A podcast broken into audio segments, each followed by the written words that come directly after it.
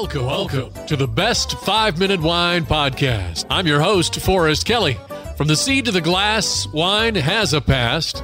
Our aim at the Best Five Minute Wine Podcast is to look for adventure at wineries around the globe. After all, great minds think alike. Let's start the adventure. Our featured winery is. We continue our conversation with Catherine, marketing director of Black Mesa Winery. The Black Mesa is a mesa in Colorado, New Mexico, and Oklahoma. It's been known as a geological wonder of North America. With that award comes a lot of responsibility in the name Black Mesa Winery. Let's get into some of the wines that you produce. I used to work in Napa for many years, and I, you never worked at a winery where they had so many options.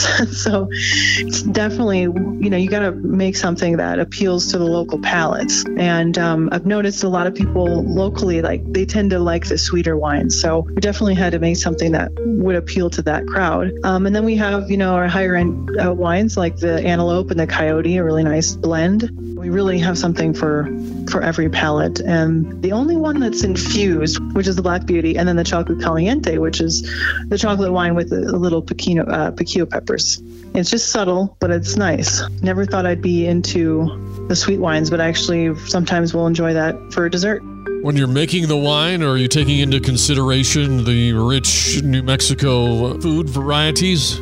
Well, New Mexican food is is sort of a blend between the Native American food and Mexican food is the best way I can describe it. Um, obviously, the the red and green chili are big big here, um, and everyone's got their own recipe for that. So if you went to one restaurant, it's going to have different red and green, and the spice level is going to be different than than the restaurant down the street. So um, our wines are definitely made for that sort of pairing. They're not real heavy either. So you're, you know, some of the Napa cabs can run up 16%, and ours are really right in between 12 and 13% just because it, it, when they're lower in alcohol and because of the the uh, area, they're going to be a little bit higher in acid, so they're going to be very food, food friendly.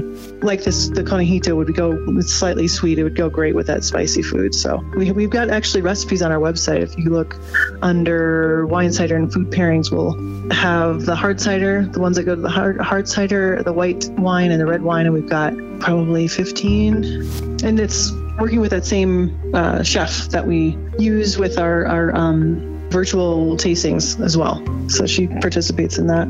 You're not cooking food on the property, right? Uh, we don't, but the chef that I've been talking about, she makes these, makes uh, Merlot popsicles so we have those in our freezer, and then we also have these this crostini box. She makes these um, homemade crostinis, and then blends them with the local feta cheese and uh, pistachios. Actually, local pistachios from uh, Heart of the Desert and local honey. So it's this um, really nice pairing with one of our whites. So when they get the crostini box, they get a half glass of a, a white wine uh, of their choice. But then other than that, we just have we just have snacks. I mean, we try to stay local, and we get local beef jerky and and chips and you know just something to nosh on while you're while you're tasting.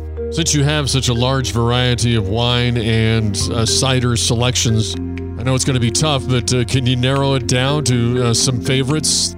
There's two palates that we see on a daily basis: the ones that like the sweeter stuff, and the ones that like the dry wines. Um, the most popular for the dry wines, uh, people really like the Montepulciano because it's number one, the vineyard. You you look at it when you're in the tasting room, you can see it it's got real earthy tones, but it, it also has some nice dried fruit characteristics that would make it good with, um, you know, barbecued steak, even lamb stew.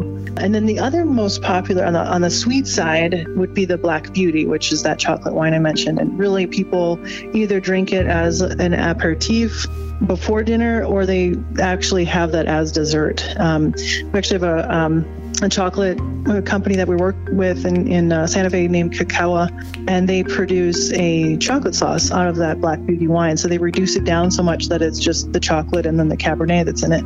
And so it makes a really nice either chocolate martini or you can put it on ice cream. So, and as far as the whites, we make a really amazing Albarino. We only do one, uh, let's see, what, 20 cases of it, I think, per year. So it sells out quickly, but it has that really nice classic Albarino acidity, but it's slight brininess as well. So it's great with a charcuterie plate, olives, hard cheeses. I think those are the top three that we do. Thank you for listening. I'm Forrest Kelly. This episode of the Best Five Minute Wine Podcast was produced by I hism. If you like the show, please tell your friends and pets and subscribe. Until next time, pour the wine and ponder your next adventure.